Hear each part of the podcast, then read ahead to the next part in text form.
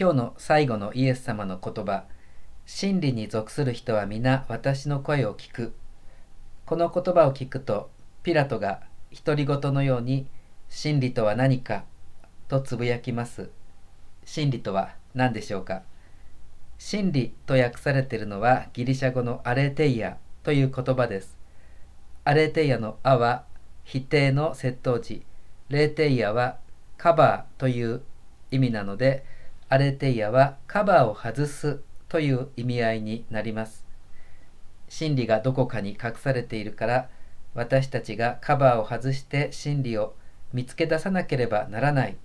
そんな感じですがでも一方で変解かつて隠さずという座禅の言葉もあります。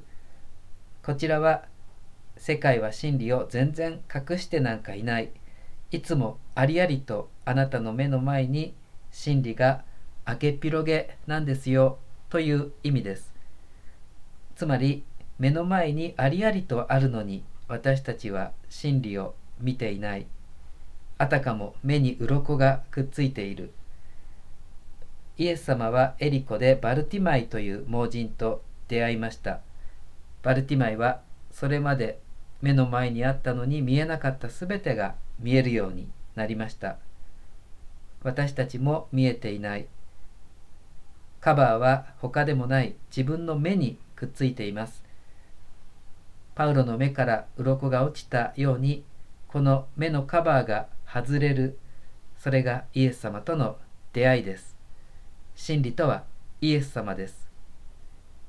真理とはこういうことだ。って言葉で定義できることじゃなくて生きているイエス様が真理です。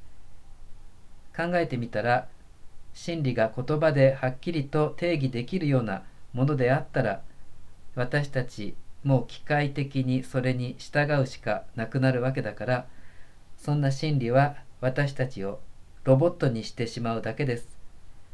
そんなんじゃなくてイエス様が真理です。ご自分でもおっしゃっています。私は道であり真理であり命である。それにしても私たち真理によって生きてるんじゃなくって欲望や快楽や損得世間体や虚栄心そんなものによって生きています。でもそんな生き方も終わりの時が必ずやってきます。必ず誰もがイエス様と真理と出会えるからです。天霊歴年だって今日が最後の日曜日終わりを迎えています。